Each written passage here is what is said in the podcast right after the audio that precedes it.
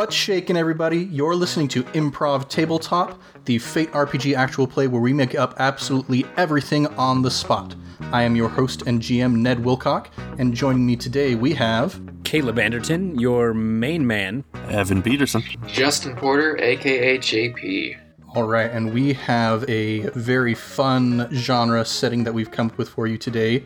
Uh, we're going to go for a bit of a Great British Baking Show sort of vibe, but it's being hosted in Jurassic Park this season, and that's going to bring some fun stuff here. So, we're going to start off with our ideation. We're just going to do some monologues off of this theme of baking and dinosaurs. So, uh, I'll go ahead and go first. I have for quite some time been a pretty big fan of geocaching, and I recently got back into it, and it's had a pretty big resurgence of late, I've discovered. Uh, they've got a really sweet app that you can use. Uh, I guess for those of you who aren't familiar with geocaching, people will hide these little boxes and containers and whatnot just all over the world, give GPS coordinates, and you go and find it. You write your name in the log. Occasionally, you'll be able to trade a little trinket for something that's already in there. And there's this one in Rexburg that's super fun. Uh, it's this dinosaur trivia question thing where they don't actually give you the GPS coordinates off the bat, but they ask you a whole bunch of trivia questions about dinosaurs. And when you find the right answer, it'll give you one of the uh, little bits of the coordinate and you string that all together and that helps you find where the geocache itself is. And it's like one of the coolest things i've done and i really appreciate that human. And if you haven't given geocaching a try you should uh, go ahead and do so.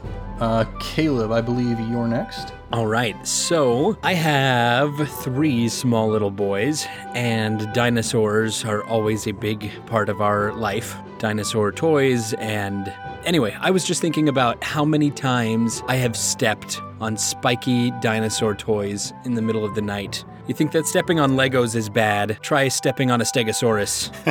Some of them are really, really spiky and pokey and can just make you make the worst noises in the middle of the night when you're trying to sneak out of a sleeping child's bedroom that you've just put them down in. So that's really what came to my mind with dinosaurs. And then I guess to add to that, just more of the domestic setting. There was one time my wife was baking brownies, um, and I kept making fun of something she was doing, and just all good naturedly, she was like, "Hey, you knock it off, or I'm gonna splat some brownie batter right in your face." And of course, I didn't knock it off, and she actually did it and caught me right on the face with a big old spoonful of brownie batter. nice And it was one of the best, like, it was one of the times I've laughed the hardest ever. And yeah, she was laughing too. It was a really good time. So those two things came to my mind. nice dinosaurs and baking okay evan what you got for us? So, I'm having trouble thinking of anything really personal, so I'd just like to take a second to talk about one of the biggest travesties in reality TV history, one of the biggest scandals, one of the biggest moments of injustice, which was on the Great British Baking Show when I don't remember the, the names of the contestants, but they were making ice creams, and one contestant took another contestant's ice cream out of the freezer and just left it on the counter on a particularly hot day, and his entire dessert melted, turned into a puddle, and in his frustration, he threw it away, and so then they sent him home for throwing away his dessert and not like keeping a level head. And that is ridiculous. And there's actually a big controversy about this. Uh, I don't remember the exact name. I think it was called Alaska Gate because it was a baked Alaska they were making. Um, but there was a whole hashtag, and uh, I'm still looking for justice for that man to this day because that other contestant was clearly in the wrong. dang I remember that episode. I love that, like, the most dramatic British reality TV gets is like somebody dropping a thing into a garbage. It's great. all right and jp how about yourself I haven't seen that many episodes of the British Breaking Show, um, but the one I did see was because my dad was watching it and told me to come in the room. And what had happened was somebody had made a cake, but it looked remarkably like genitalia. Um, and so nobody was saying anything about it, but everybody's just like, that is ridiculous. And so that is my experience with that show. all right I don't think I got to that episode. I don't remember that one. I, I'll have to look for it again, but Okay, so we've got our ideation, got a number of little tidbits that we can bring back into the story as we go along. Uh, but so to just sort of establish the world a little bit, all of our players are contestants in the Great British Baking Show, and it's being hosted this season at Jurassic. Oh, not. Oh, goodness. Okay, we need to make sure that we're getting our IPs correct here. You are all contestants of the Pleasantly Proper Baking Competition. And this season, the Pleasantly Proper Baking Competition is being hosted in Dinosaur Themeland, the IP friendly dinosaur themed themeland. and so, let's go ahead and start to figure out who our characters are that are going to be inhabiting this fantastic world. Uh, let's start alphabetically. Caleb, do you have any thoughts yet for who your character is going to be? Uh, yes, I am going to be a friendly velociraptor named Trex. Oh, you are a dinosaur. Yes, uh, I I don't agree with all of the other dinosaurs that are all big and loud and uh, and mean and scary and things like that. And I just want to join this great bake-off that is happening. That is my biggest goal in life. I dig it. So, uh, what would we say is our high concept aspect for Trex? Prehistorically proper. prehistorically proper. All right. Got a lot of things that we can intuit from that. He is a literal dinosaur, but he has sophistication and probably a British accent. Uh, what is something that might get Trex into trouble on occasion? His dino instincts get the better of him. Mm, so he's got that predator's instinct. Yeah, he's got some internal conflict with that. Sounds good. Uh, what is one additional thing that we should know about Trex? What's another aspect? He is, in fact, the result of some DNA experimentation. Mm, so definitely not your typical sort of dinosaur. Somebody here at Dinosaur Themeland has been uh, doing some other stuff behind the scenes. Yeah. All right. And what is Trex's plus three approach going to be? he's a velociraptor, so he's going to be clever. Nice. Very on brand. very, very on brand. All right. Let's go to Evan next. What sort of ideas do you have for your character? So, one thing I've noticed when watching British reality shows, uh, my wife and I are big fans, uh, whether it be uh, the British Baking Show or, or we watched a pottery one recently, it, it seems like over there there's often people who have what in America we might stereotype as very manly professions construction workers, woodworkers, builders, who in the side bake and make pottery. Things that, uh, not stereotype, but I feel like in America you might think of them as like maybe getting made fun of by their coworkers or something. But over there, all their coworkers are like, oh my gosh, we love his cookies. We always want him to bring cupcakes into work. So, uh, playing along with that, uh, my character is a heavyweight MMA fighter who his ring name is Skull Crusher. But, uh, you know, here he's just Dave. Uh, and baking is uh, his passion on the side when he's not fighting in the ring. He's just a huge, hulking beast of a man who likes to bake cakes. Nice. So, how do we distill that down into a high concept aspect? Mm, I've been trying to think of that, how you would word that. Uh, I just wanted to say, like, crushing crumpeteer. Crushing crumpeteer. Beef plus cake equals beefcake. There you, yeah, so there you go. That's amazing. I like that. All right. So, what is something that gets Dave in trouble on occasion? So he is like kind of a very gentle giant, you know, but uh, kind of in the way that like you might see a new superhero like crush something because they're still learning their own strength. Uh, he occasionally is like too forceful, completely on accident, even though he's trying to be gentle, whether that be ruining his dessert or like trying to scoop past someone in the kitchen and just completely bowling them over. He just doesn't really know his own size or strength. He's kind of a clumsy giant. So maybe clumsy giant is the trouble. Just, I just want to say, in my brain, this guy has kind of a Braun Strowman sort of look to him. Oh my because gosh. I did once see Braun Strowman crack a lobster claw with his bare hands on Back to Back Chef. That's a. I'm amazed you even know who Braun Strowman is, but I can see it. Yeah. All right, so we got that kind of vibe with this guy. Uh, what's what's another aspect for Braun Strowman? Something else we should know? Not not Braun Strowman, Dave. Goodness gracious, Dave Skullcrusher. I'm getting myself mixed up. he was forced in. Uh, how do I? I always think it's struggle to like word these, but I, I'm thinking he was forced into baking by his uh, parents, and he really wanted to be a UFC fighter, and that's why they're or an MMA fighter, and so there's this disconnect in his brain. But now he feels like he has to keep up appearances. Mm, keeping up appearances. I think that's a pretty good name for an aspect. So it's it's kind of a flip on instead of being a baker who's MMA fighting to look tough, uh, he's a secretly an MMA fighter at heart who's baking to keep up his soft appearance.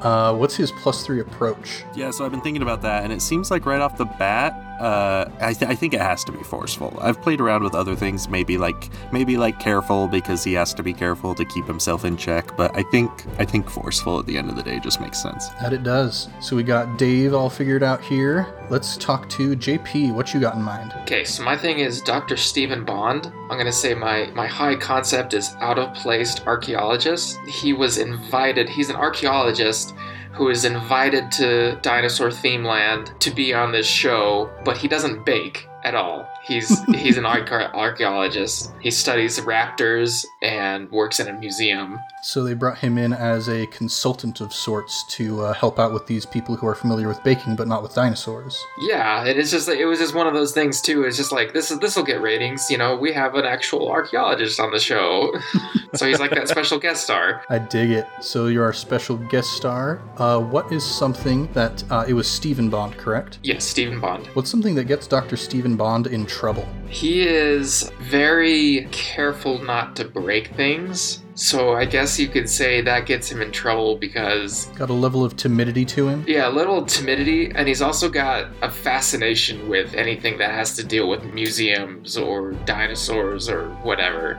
Also, he doesn't like kids. Doesn't like kids. just just throw that in there. Maybe not uh, the most helpful thing when you're at a theme park. Yep.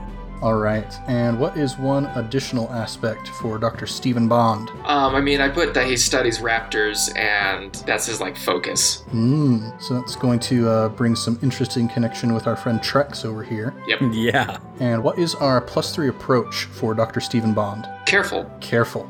Makes sense. Let's go back around and figure out some stunts. Uh, Mr. Trex, do you have your stunt figured out? I've been trying to think of something. I've got one if you still need a minute. Yeah, go for it. Go for it. What is Dave's stunt?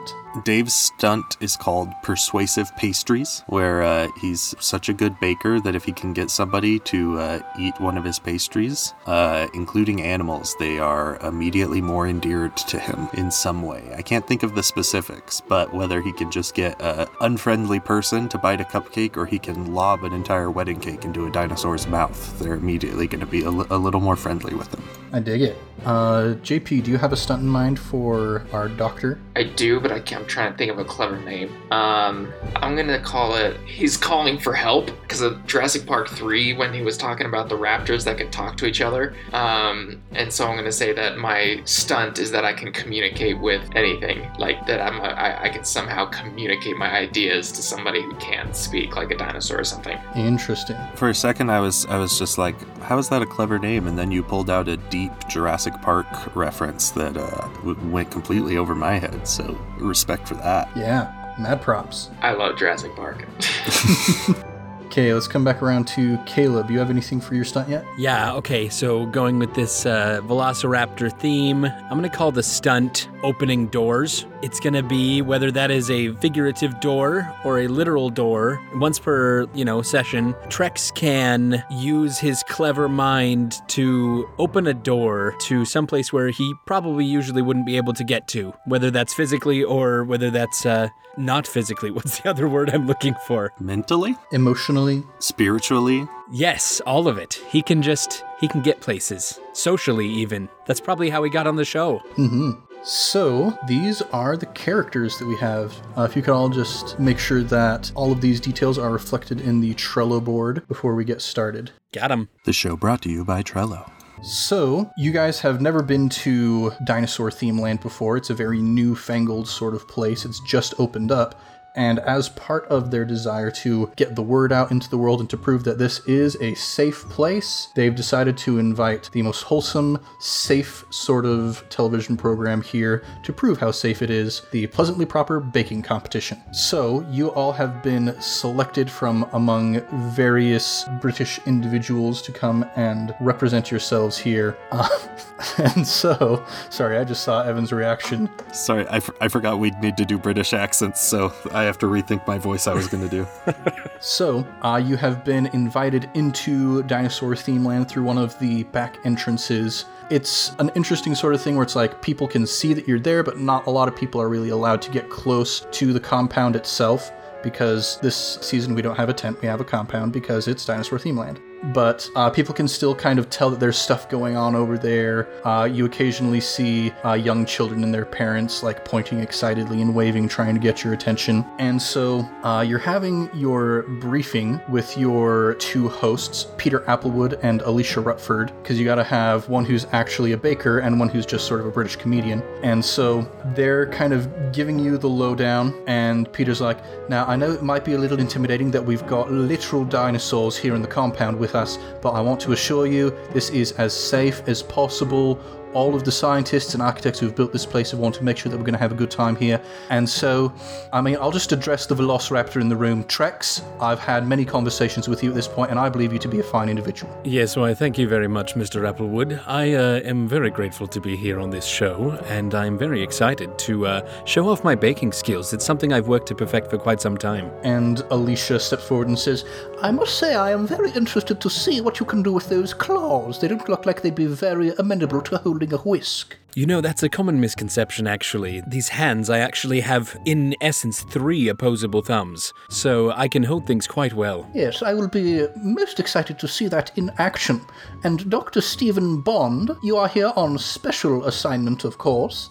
Uh, let's see, what sort of relationship do Dr. Bond and Trex have, being a velociraptor specialist and a literal velociraptor? I'm very um, excited about this show. I'm very excited to see how uh, a reptar is able to use his three opposable thumbs, as he says. I want to see it in action. Isn't that right, my friend, the Trex? We should be able to talk and have so many conversations about this. Uh, yes, Doctor, it's been uh, wonderful to meet you today for the first time. I'm, uh, yes, I-, I would be glad to show you how my thumbs work by beating you in this. Co- Actually, no, you're, you're not baking, never mind. Oh no, I'm baking. First time, in fact. But Oh. uh, tell me, do you taste your cake? Uh, yes, naturally, I, I, I do taste everything that I make as I'm making it. Ooh, very interesting that raptors actually can taste things. Okay, I'm gonna put that down in my journal here. Okay. I've got some more questions for you, but I'm sure that we need to get moving, so I'm just gonna keep them to myself. I will confess, I, I have never successfully tasted the taste that you all call spicy. I've I've never it simply does not register. Oh, spicy does not register. Okay, mm, they're very interesting. So, uh, no, no spicy rum cake for you, I guess. Maybe something more mm, meaty. Uh yes, perhaps. And Paul then turned, no, Peter, Peter Applewood, the IP friendly host of the Pleasantly Proper Baking Competition, turns to Dave Skullcrusher and says, Now, I actually have been quite a fan of your work in the ring for some years. It's actually an honor to have you here in the compound with us today. Oh, well, thank you. I, I was almost starting to feel like a, a bit of a third wheel there with these other two. But yes, I'm I'm honored to be here and, you know, just gonna bake as best I can and hope for the best, you know? Yes, well, I'm sure that we'll be very surprised with the things that you can manage to bring up for us. And we've got a couple other individuals here. We can only have six contestants this season just because of, you know, waivers we had to sign and OSHA related things. But we've got right over here young Tommy Tutum, and he points to this six year old child who has this dinosaur t shirt with like just T Rexes running all over the place playing football. And he's like, Yes, I'm very excited to be here. My mum and dad are going to be so proud of me. And we have here Gladia Chittenden Cholmondeley, and she's just this very aged, uh, kind of hunched over old British grandmarm. And she goes, Oh, yeah, sure, was excited to be here. Oh, And then he says, And finally over here we've got Skag Skags. and he's got a very slouchy beanie that is way too big for his head. He's just dressed in a hoodie and some ripped up jeans, and he goes, yeah, I guess I'm ready to cook and to blow your minds with my delicious things that I've got here. This guy's my And- favorite. Peter Applewood says, Well, I'm not looking for too much from you, just to be honest right off the bat, so you're going to have to do a lot to impress me. And with that, they get the camera crew in there and they start getting the uh, stage set up for you. You've each got your own table with all of your baking implements there, all of your ingredients. They've got the judges' tables up near the front, and there is a big, massive plexiglass wall leading into one of the major holding pens of Dinosaur Themeland. And as you look past this piece of plexiglass, you can see there's stegosaurs, there's ankylosaurs, there's just this vast array of herbivorous dinosaurs on the other side there. And occasionally one of them will just kind of stop and turn its head towards you and stare as it's swinging its spiked tail. And young Tommy Tutum, uh, as he sees this, goes to Dr. Stephen Bond and says, That's a very exciting dinosaur out there, but it looks a little dangerous. Hmm, yes, um, if I'm not mistaken, your table is over there. You know, you can just. We're here to bake cakes and all, so maybe you should just uh, go back to your table. Oh, that's a good idea. I'm just so excited by dinosaurs. It's my favorite thing in the world, and you're a, you're an archaeologist. You study dinosaurs for a living, so I thought I might be able to look up to you as a bit of a father figure on this program. Oh, yes, children, they assume so much. Um, yes, just d- d- d- go over to your table and then, then we'll we'll talk, I I don't know, when you become 21 or something. oh, yes, of course. From my table behind him, I go, "N- Not much of a father figure or people person in general, are we? to be blunt, no. Um, I am the only one of my breed. What's that supposed to mean? It means that I will never have kids for a very good reason. And I don't travel in packs, I travel by myself. And, uh, you know, it also means that uh, your table's over there. Maybe you should keep to yourself. Um, hey buddy, I'm not sure if you've ever seen the show, but camaraderie between contestants is kind of a thing the producers like to look for, you know, make us look like we're all chums between takes, things like that. Oh, bother. All right. Uh, you, um, uh, you are delightful. Um, have you seen that raptor over there? Oh, I just so magnificent. I wonder what he can do with those three opposable thumbs of his. I suppose we're about to see, ain't we? And as you guys are looking over at Trex, uh, young Tommy Tutum is also staring at Trex very intently, just absolutely floored that his table is next to a real life, legitimate dinosaur. But Trex, the other person who's right next to you, is Skag Skags, and he is sharpening all of his knives, and he's also sharpening like his spoons and his whisk, and he's just sharpening every single thing that he has in front of his table. and he looks over at you and he says, so, uh, I suppose you think you're, you know, hot business and all that, being a dinosaur. Oh, uh, I mean, I'm not one to brag, but I am, uh, I'm rather unique, and I believe I can bring something unique to the table. Yes, well, you're going to get a lot of ratings, that's for sure, but I just want to let you know, it's my pastries that are going to win in the end. I don't have to rely on the fact that I got three opposable thumbs to get people to like me. I see, yes. Uh, I'm sure that with all that sharpening you're doing, you will simply cut right through the competition. And at your joke, you hear laughter from the table behind you, and Gladia Chittenden Cholmondeley is just, That's right, keepers come Tuesday, Governor. Yes.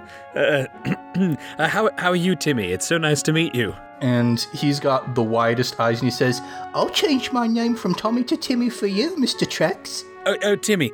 I mean, Tommy. Tommy, yes. No, it's Timmy now. I like that a lot better. Uh, I'm sorry. You see, I'm I'm quite good at things. I can talk, but my memory really isn't quite the best. Um, there wasn't quite enough room. You see. And you see Dr. Stephen Bond going, writing in his journal. He's just like, oh, he can change other people's names at just a mere whisper.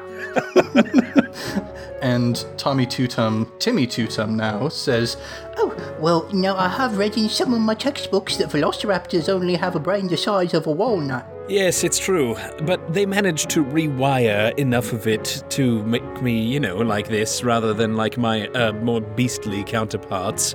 But uh, like I said, not much room for memory, so I write everything down when I can. Yes, I do remember I was reading in the Times the other day about the scientist who managed to bring you sapience. Yes, that's right, Mr. Fortinbras. Professor Fortinbras, in fact. Yes, he's uh, quite a nice chap. I mean, if he's bringing dinosaurs to be able to speak with little boys like me, I'm a big fan of whoever this individual is. I don't care what the Times say about his ulterior motives. Yes, uh, nice enough. Nice enough, as I said. I, uh, his ulterior motives, I mean, I, I personally don't buy into all that because if they were true, then, um, that would say a lot of bad things about me, now wouldn't it? Yes, my mum told me that the media is just a government conspiracy to try and bring us down into subjugation.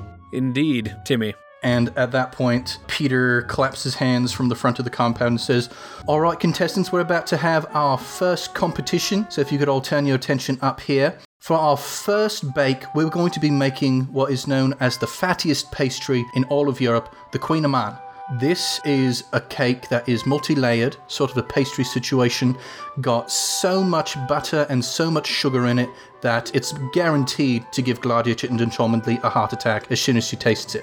And she just goes, Oh, that sounds like a right little rough and chuffed. and Peter continues to say, Now, the things that we're looking for mostly are content of butter and sugar. If you do not have either of enough, then you are not going to do too well in the final grading. We are also looking for a nice separation of pastry layers and a nice sort of golden crust on top. These are the main criterions that we're going to be looking for in this bake. You all have one hour to make five perfect Kouign-amanns and Alicia Rutford holds up uh, what appears to be a safari rifle of sorts, and she says, Three, two, one, bake! And she fires it into the air, and a blast of confetti comes out. and you see, as she fires it, all of the dinosaurs on the other side of the plexiglass wall just start freaking out and running all over the place and like slamming into each other. And uh, you hear Peter kind of mumble to one of the uh, stagehands and says, uh, we might want to get a different indicator of starting the competitions. It doesn't seem to make the dinosaurs too happy. I'd like to invoke Trex's trouble if I can. Uh, I'd say that that gunshot also freaks him the heck out. And he just, like, at the sound of the gunshot, turns tail tail knocking everything off of his own tray, splattering it on other contestants, and starts running, jumping over tables toward the back of the room. I was also actually going to invoke my trouble to say that when they shoot that, I was going to reach forward frantically for my stuff and, as a clumsy giant, knock it all off my table into Stephen Bond's cooking area. So, just to add to all this chaos, as Trex is knocking everything off, I shove like my bowls, spoons, and ingredients forward off the front of my table. All right. Each of you is going to get a fate point for that. And I'm gonna invoke my aspect, where as soon as um, Trex jumps over his table and runs away, that I immediately drop all my stuff and go chase him. All right. Go ahead and roll to overcome with quick, Dr. Bond. Two. Two. You know what? Let's say Trex, go ahead and roll with Flashy just to see what kind of number we're up against. That is a zero. All right, so yeah, Dr. Bond, you just drop everything, you leap over, and you place your hand on top of Trex's head and start stroking him, making these sort of reptile clicking noises, and start to soothe Trex down a little bit. You see that my pupils, which have gone like crazy wide, start to just undilate and go back to normal looking velociraptor pupils. I uh, pull out in my pocket a dead rat and I lift it up and I start doing. All right, all right, calm down, calm down. This one's for you, and I throw it right into his face. I snap it right up and start chomping through it, and then about like three quarters of the way through the rat, come completely to myself and realize what I am doing. And uh, through a mouthful of rat, I would like to say, uh, "Yes, uh, thank you very much, Professor, but." I, I just I can't finish this and spit it out on the ground. And where it hits the ground, you see uh, Tommy Two Tum is standing there, and he has his eyes and his mouth completely agape, and he's just staring at you. Yes, uh, Timmy, Tommy, son, I'm sorry you had to see that. And he says, I'm not. And as this is going on, you hear uh, very aggravated whispers coming from near the judge's table, and you see Peter Applewood has one of the production managers, and he is just shouting as quietly as he can at his production manager, and he like takes off his headset and is staring down at the ground and is just nodding solemnly. And Peter finishes, claps a hand on the production manager's shoulder, and he walks over to the wall that has the plexiglass and he climbs up over the top of it and tosses himself into the dinosaur pen and just starts rushing towards the dinosaurs. And Peter turns to you and says, Now we're going to get rid of that hunting rifle. Uh, everything's been taken care of. Don't worry about it at all. We're going to reset for this competition and we'll we'll get back to it in we'll say 20 minutes and he looks to one of the production managers and says, uh, "Could you close the curtain in front of the plexiglass wall real quick? We don't want our contestants to see this, especially little Tommy Timmy Two Tom." And you see there's this giant metal curtain essentially that begins to descend from the top. And uh, just as it's about to completely cover up the scene, you see the production manager rushing and he tackles uh, Stegosaurus, and the Stegosaurus tosses him up into the air, and the curtain hits the ground before you're able to see what happens on the other side. Um, Dr. Bond, is that is that normal around this park? I don't know. This is my first time being here, but I'm definitely very excited. I was able to sue the raptor. My research has been very helpful in this case. You're, st- you're still thinking about we just that guy. He got. All right, all right then. I see how it's gonna be. And Skag Skags at this point, uh, as he's waiting for the production assistants to reset all of the uh, ingredients at your tables, he comes sidling over to Dave Skullcrusher and he says, So, uh, how are we going to sabotage this competition?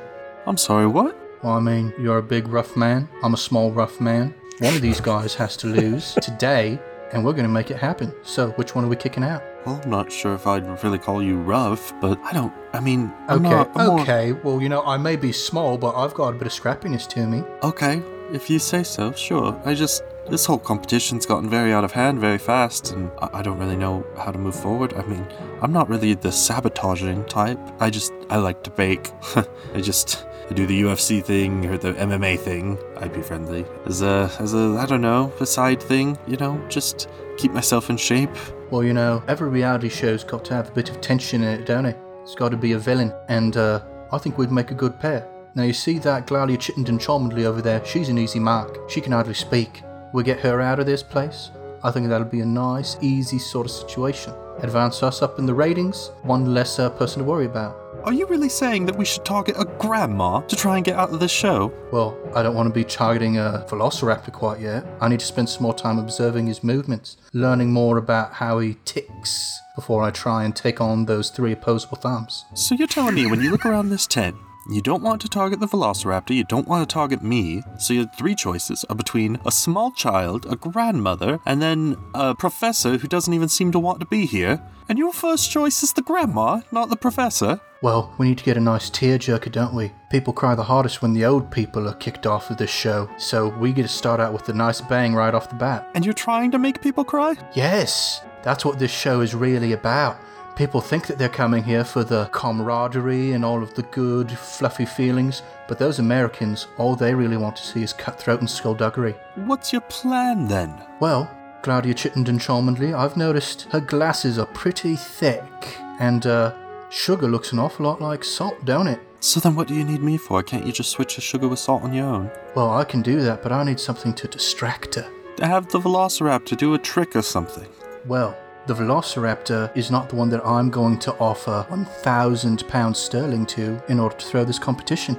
Thousand pounds sterling just to throw. Yeah, and there's more where that came from if you continue to help me in this show. But what about the amount of money I get if I win? Oh, that's that's that's negligible. You know, when it comes down to the very end, it'll be a it'll be a real decent competition between just you and me. We'll see who's the better baker. But along the way, if you can make, you know, a few extra quid to line your pockets, take out a few innocuous people, then I think we've got a nice situation in front of us. Is there any way for me to like roll to just see whether I, I decide to go with this or not? Because I'm kind of torn. You can roll if you would like to. I'll say if you want to leave it up to the dice, go ahead and roll clever. I'll roll forceful for him because of this argument that he's making. and uh, we'll see who gets the higher result. I evened out at zero. Dude, uh, he also evened out at zero. Oh boy. The dice were no help. But you know what? I am going to compel your aspect keeping up appearances. Not only do you have a family to impress, but you've got some uh, rough and tumble MMA fighters who you also need to impress. Mm, so I would go along with it. Yep, you get one more fate point, unless you want to spend one of your fate points to try and resist. No, I'll take it. But I'm not gonna tell him. I'll just say, well, I, uh, I guess just, uh, wait until the next round and we'll see what happens. All right. And at that point, Peter Applewood once again claps his hands and says, All right, let's do take two. This time, for real, we do not have a hunting rifle anymore. We just have this nice flag that Alicia's going to wave, and that's how you know it's time to start. So, Kouign-amann, everybody, the fattiest pastry in all of Europe. And he turns to Alicia Rutford and she says, Three, two, one. And she waves the flag, and it is time to begin your bake off. So let's go ahead and get into initiative for this. Everybody roll with clever. That is a five for Trex. Wow. That's a plus one for me. And zero. All right, so we're going to start with Trex, then go to Dave, then Dr. Bond. So, Trex, you have a bunch of ingredients here in front of you. Uh, how would you like to begin your bake? All right, so with my three opposable thumbs on each hand, I'd like to grab my big old bowl and just start dumping sugar and butter into my bowl. All right, go ahead and roll with Clever to see uh, how well you're able to discern what sort of recipe you should be making. That's a two. A two, all right. So you're off to a good start. Cream the butter with the sugar. You're gonna have to get some flour in there to help make the pastry as well, but uh, you're off to a pretty good start there. Let's go to Dave's Skull Crusher. How would you like to begin your bake? I would like to. I'm not sure if I would technically invoke my trouble, but I'd like to walk past the table of Gladia and I'd like to feign clumsiness, since I've already demonstrated that in the first round, and fall forward and knock her sugar bowl off her baking table. All right. I'm not sure how much I can fit into one turn, but after that, I'd like to offer to refill it. Okay, go ahead and roll with Sneaky. She's going to roll with Careful to see if she can see what's going on. I got a zero. She also got a zero. You can go ahead and spend a fate point to invoke your clumsy giant aspect to try and win this if you want. Yes, please. All right. So you accomplish your goal. Uh, nothing else flashy beyond that, but no drawbacks that happen either. So as you stumble, Gladia turns to you and she kind of leans to pick you up and says, Oh, well, you're glad you boy. That seems like a right you done bunkered on the flap down. Yeah, I mean, whatever you just said. I'm so sorry, though. Uh, would you like me to refill your sugar bowl for you? Oh, yeah, well, good old, you know, chuffed is chuff. I, I'm just gonna do it, okay? and do you refill it with sugar or with salt? I refill it with salt. Dun dun dun. Evan, as a player, feels very, very guilty about this. You left it up to the dice. I did, I did. As you complete this, Skag Skags looks over at you and just gives you a slow wink, like way too slow of a wink. And I just like kind of stare at him wide eyed for a second and then just like furrow my eyebrows and shake my head a little bit, like, what are you doing? And then turn around and go put the bowl back. All right, that brings us to Dr. Bond. How would you like to begin your bake? Well, I am actually cleaning up my area, um, making sure everything is back to where it's supposed to be, and I'm taking that little broom that I have in my pocket and just kind of sweeping off all the stuff that got everywhere. and I spent a good five minutes doing that. All right. And as you look up, you're like noticing Peter Applewood and Alicia Rutland. They're kind of looking at you and whispering back and forth and pointing in your direction, uh, but you can't make out what they're saying. Uh, but you manage to get your space all nice and tidy. And then I do what he said. He said butter and sugar or something like that, and I'm just like, hmm, I guess they go together. Uh, and I just put them in the bowl together and just start beating it. All right, go ahead and roll with Clever. Two. All right, yeah. You're watching Trex very closely, as you always do, and you're kind of copying what he's doing. You're like, oh, cream the sugar with the butter, mix in the flour, that's how you get the dough, and you're off to a pretty good start. So we're going to see how some of the other contestants start to do. Uh, let's start with Timmy Tommy Tutum. He is trying to reach up to grab the bowl and like whisk inside of it, he is trying to avoid using the step stool that they provided for him because he wants to look like a big boy. So he is going to roll to see how well he's doing. Wow, he got a plus three. Um, this PA is trying to get him to stand on the stool, and he's like, No, I could do this. Just look and see. and he's just perfectly incorporating the sugar into the butter. Uh, and he's got a very good dough that he's starting off with. Let's go to Gladia Chittenden Cholmondeley. Uh, she starts mixing. Ooh, she got a minus two. She uh, has the butter in there, and Dave, you see that she picks up the sugar bowl that you've refilled with salt, and she just dumps the entire thing straight in there without even trying to measure anything. And she just starts mixing and mixing and mixing.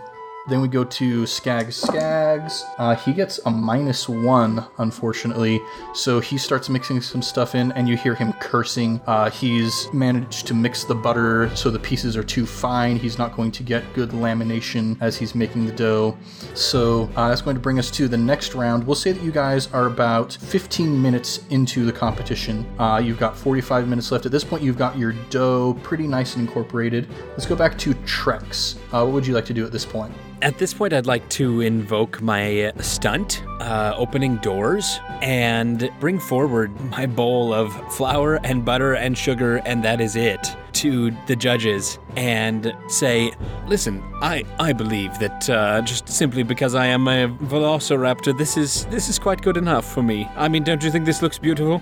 Uh, because you're invoking your stunt, uh, I'm going to say roll with flashy, but with advantage. Even though advantage technically doesn't exist in this game. That is a plus one. Can I use a fate point to push it over, like by a couple points or something? You may. Yeah, I'm gonna use. Can I only use one at a time? You can pile on as many fate points as you would like, but you can only use each aspect once per roll. So if I wanted to slap two fate points onto this to make it like a plus five instead, could I do that? Yeah, so which aspects would you like to invoke, and how would you like to invoke them? I would like to invoke my killer instinct to maybe put a little bit of intimidation into this as well. And then I'd like to invoke my DNA experiment aspect to uh, call upon all of the wit and intellect that was given to me to be as persuasive as possible. All right, so you spend two fate points. You bump that up to a plus five, and Peter and Alicia look at your bowl.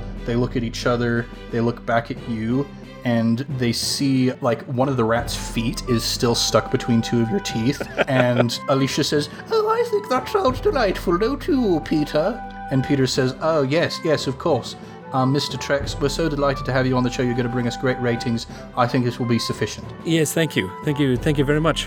And I will go and sit back down. All right, done in round two. That brings us to Dave Skullcrusher. What would you like to do? You have not actually begun your bake yet. You've just been sabotaging this whole time. Yes, so now that I'm done with that, I'd like to go back and uh, begin work a- as quick as possible. And yeah, I'll just roll for my bake like everyone else did. All right, let's have you roll with quick. You're a little bit behind, um, so you have to make up some time. So go ahead and roll with quick to see what you get. I can use a fate point to do a re-roll, right? Yep. Okay, I'm definitely gonna do that. Oh, and I got even worse. Uh, which which aspect are you invoking to use your fate point? So can I invoke just our high level aspect, the crushing crumpeteer? Yeah, you can be like, man, I, I really have to prove myself. This is my chance to show my parents that I can actually do what they hoped I'd be able to do. So you can go ahead and invoke that if you'd like to. Okay, so that's a minus one. A minus one. All right. So you just kind of throw everything into the bowl at once. You've never seen a Kouign-amann before. You just start mixing indiscriminately, and by the end of it, you know, you've got what looks like some dough. Great. That brings us to Dr. Bond. What would you like to do? Um, at this point, I have put my bowl down and I've been watching Trex and writing notes. Noticing that he went up and intimidated the judges with his bowl of sugar and butter, and thought to myself, hmm, so his taste is just sugar and butter. That's all he needs in a cake. Oh, fascinating. And then I just make sugar and butter cake. All right, go ahead and roll clever to see uh, how well you do. Two. All right, so not too bad. You pull out one of the pans, you scoop the batter into it, and start it baking. Let's see how everybody else is doing. Uh, Timmy Tommy Tutum, uh, he gets a plus one. So his rolling isn't as good as he would like it to be. He's having a bit of a hard time getting an even lamination throughout the layers, but he cuts it up into the different squares, puts them into the muffin tins, and starts sprinkling some Demerara sugar on top to give a nice little bit of crunch and color. Uh, let's go to Gladia Chittenden Cholmondeley.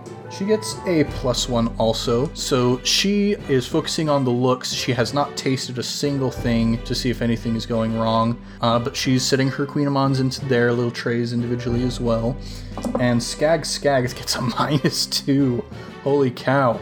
He is really not doing good he just like takes the entire piece of dough and puts it into a sheet pan. He's trying to make bar cookies, it looks like, and he starts that baking. So uh, we're going to speed through the baking process here, and Alicia stands up with the flag and starts waving and says, Time is up for this competition.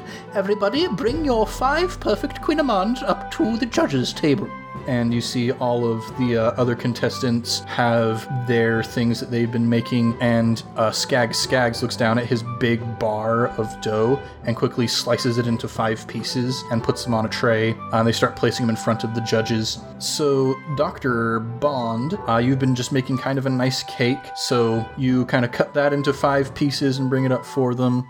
Dave Skull Crusher, uh, you've been a little bit more judicious in the way you've done yours. You do have five individual pieces pieces. And Trex, I mean, you're already done. You already got yours finished. That's right.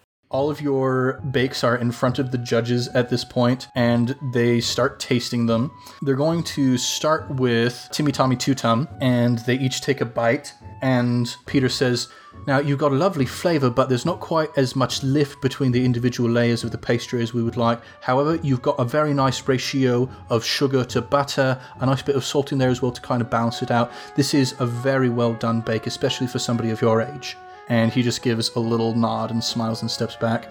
They go next to Skag Skaggs, and Peter says, Now, you've obviously never seen a Kouign-amann before. That is understandable. Let's see how it tastes at least and he bites into it and he says, You do have a nice texture, a good bit of lamination there, a nice crunch going into the pastry, but also a nice softness and chew on the end as well. Um, looks like absolute bollocks, but tastes pretty good. uh, at this point, he's going to go to uh, Dr. Stephen Bond. Says, Now, this is not a pastry, this is a cake. Let's see how it tastes at least. Uh, he takes a bite and says, Now, that is rich. That is very rich. Maybe just a slight bit too rich but still, you've made a nice cake. It is not a Kouign-amann. I do want to reiterate that, but it does taste pretty good. uh, goes next to Dave's Skull Crusher, uh, takes a bite of one of yours, and says, All right, it actually looks like a Kouign-amann is supposed to look, doesn't taste very great. It's a bit dry, don't have enough butter in there, I'm afraid, but you're still doing a lot better than some people. Can I invoke my persuasive pastries stunt to make him just a little bit nicer to me about my poor pastry? You may. So you invoke your stunt, and uh, he sees you hang your head down, and for a moment, his judge like harshness softens a little bit, and he says, Now, you didn't get quite enough butter, but you did manage to get just the right amount of sugar. I notice you've got the sprinkling on top as well to get that nice golden crust on the top. It's a good texture on the outside. The inside could use a little bit of help, but it is a good bake. Thank you. And I step back. Then we get to Trex's bake. He reaches in with a finger and just scoops out a big heaping of batter and just kind of stares at Trex for a moment. Yes, uh, it should be absolutely delicious, and you did tell me that I was done, so. And he nods, and Alicia goes and whispers something into his ear real quick. Um, any of you who would like to can go ahead and roll with careful to see if you can see what Alicia is saying. Four. I also got a four. I got a zero. You should see my history on the website of my rolls. It's like minus two, minus one, zero, zero. Yeesh. So, Trex and Dr. Bond, you can hear her whispering. She says, We can't eliminate the velociraptor he's bringing in the ratings. And Paul just nods his head kind of solemnly and places this big heap of wet batter into his mouth. And he's kind of chewing on it for a bit. And he looks towards you and says, Very buttery, very sugary. Those are the trademarks of a good Kouign-amann. And he just moves on to the next one. Oh, yes. Thank you so much. And then he finally arrives at Gladia Chittenden Cholmondeley's bake, and he says, Now these look absolutely stunning. The golden brown crust is absolutely perfect. The sprinkling on top is nice. I can see the lift and the separation between the layers. This looks like it's going to be a perfect Kouign-amann. This might be the best of the bunch. And he tears it apart, and you can see the steam come out and he takes a bite, and the instant it touches his tongue, he just tosses it across the compound, and it splats into the other wall, and he says, This is a travesty. This is an absolute joke. I don't know what you're thinking you're doing here, Gladia Chittenden Cholmondeley, but it's not funny, whatever it is. And she just goes, Oh, but you know, there's a kid, but oh, it's at the Bunbury half pint. and he says, Yes, I know, but that doesn't mean that you have baked anything that is worth tasting or even existing on this planet. uh, Gladia Chittenden I know I need to spend some time deliberating with my fellow judge, but it's not looking good for you at all. I'm just going to let you know that. And she kind of slinks back with her head hung dejectedly. And Dave Skag Skags looks over you and gives you another one of those very slow winks. And you see the two judges leave the compound for a moment. And uh, as the judges are gone, you're looking out kind of into the larger pen where the dinosaurs are. And you can see there's a couple of the theme park's workers in there. They're wearing like hazmat suits and they're just spraying something off the ground. but uh, all of the PAs are like, okay, we've got a bit of free time now. You can talk amongst yourselves if you would like. Try and relax a little bit before you get your final rankings. And Skag Skags goes sauntering his way over to Dave and just holds up his hand for a fist bump and doesn't say anything. Gotta be honest, I feel a little sick. Well, not as sick as uh, Peter Applewood was looking after he tasted that Kouign-amann. You done good, friend. I've done bad. That's really bad. I sabotaged a poor old lady's bake in a baking competition. Well, let's see if this can soothe the pain. And he just pulls out 10 100 pound notes from his pocket and hands them towards you. You just had this on you already. That's how I do. All right, but and I take the wad and I say, "That's the last time. I'm not helping you in the next round." We'll see. And he looks over at Timmy Tommy Tutum and smirks and walks back to his table. I'd like to walk over to Dave and say this that was the first time I'd ever seen um that sort of a a thing. I'd like to try it. And I hold out my three opposable thumbs in a ball for a fist bump. Uh, yeah, sure, all right. And I fist bump him. That was quite pleasant. Yeah, well, uh, I was wondering. I've, I've been meaning to ask you.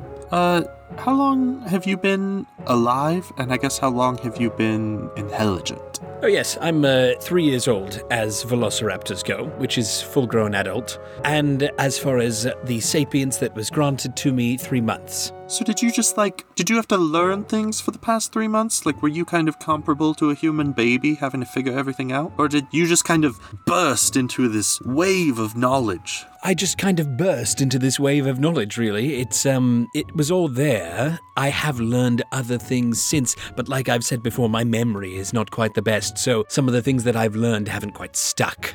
It's very very strange. Well, I'm honored to meet a sentient velociraptor. Didn't expect that to happen when I signed up for this show. I thought I'd be on a normal season, but you know, parents said uh, I had to sign the waiver and come since I'd been accepted, so here I am. Are you saying I'm not normal? I'm saying there's not many types like you where I'm from. You're probably normal around these parts. I'd like to invoke my trouble and take offense to that. Ooh, one more fate point for Trex. And I'd, I'd like to pin Dave down with one of my massive velociraptor claws, try to pin him to the floor. Can I invoke like my I don't know, would it be my crushing crumpeteer to invoke my MMA background to like fight back? So, yeah, both of you go ahead and roll opposing forceful checks. And then, if you would like to spend fate points to invoke those aspects to try and get a better result, you may do so. Oh, okay, cool. That is a three. That's a plus five. Whoa. Oh, shoot. I just gained a fate point, so I think I have two more.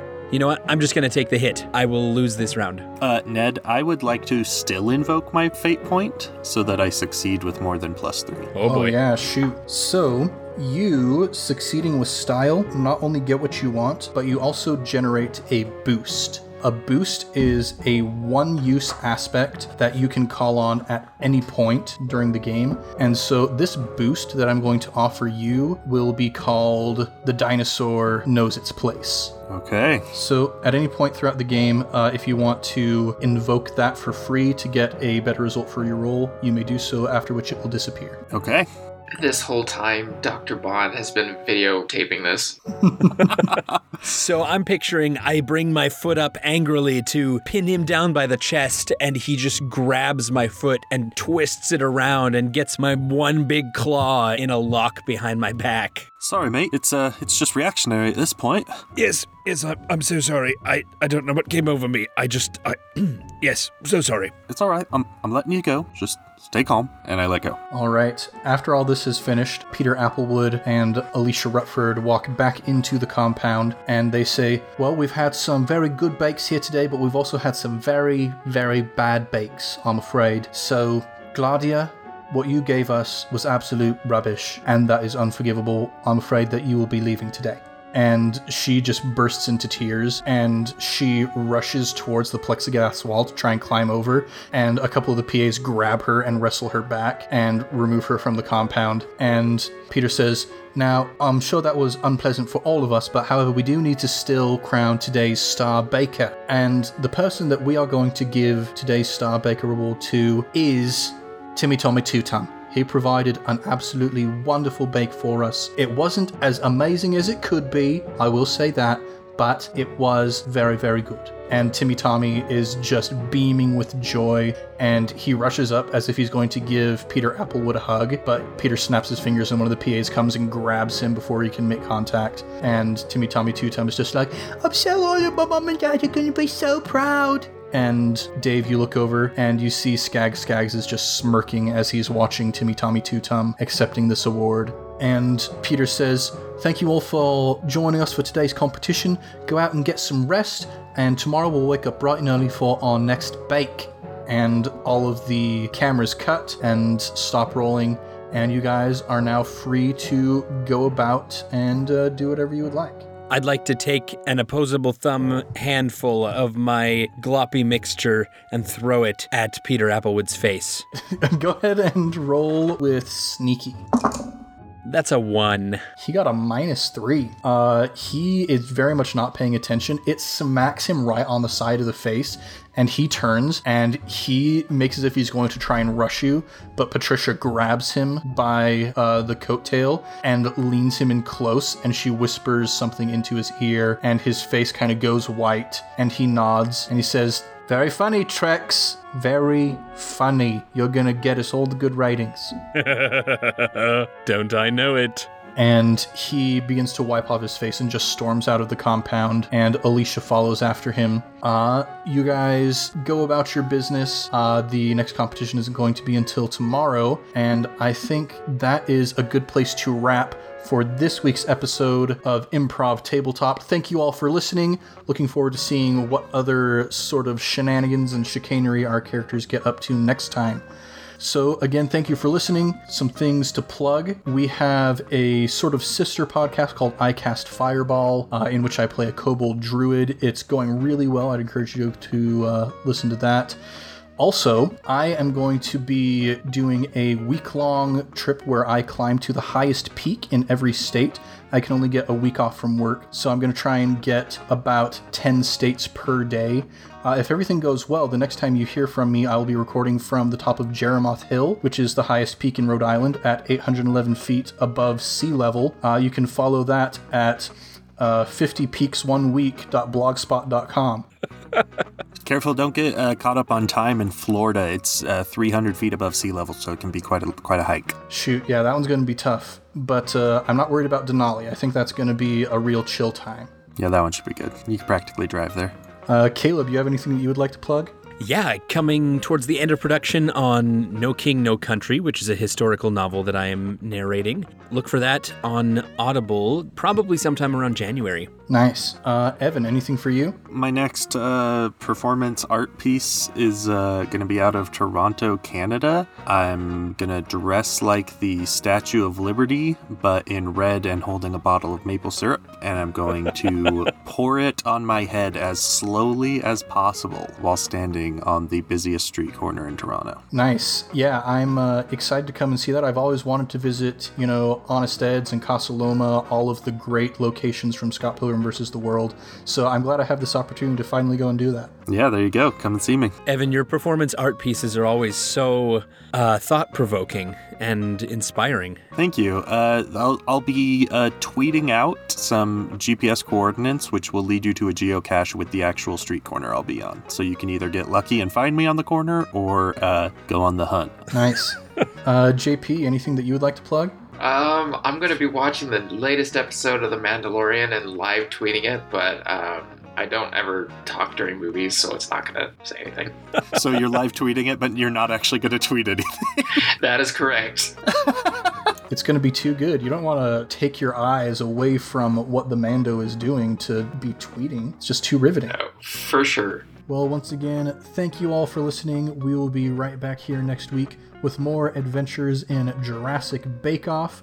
I have been your host and GM, Ned Wilcock, and I've been joined today by Caleb Anderton, your resident raptor, Evan Peterson, the buff one, and JP, the one that just is out of place. Much love and stuff. We'll catch you next week.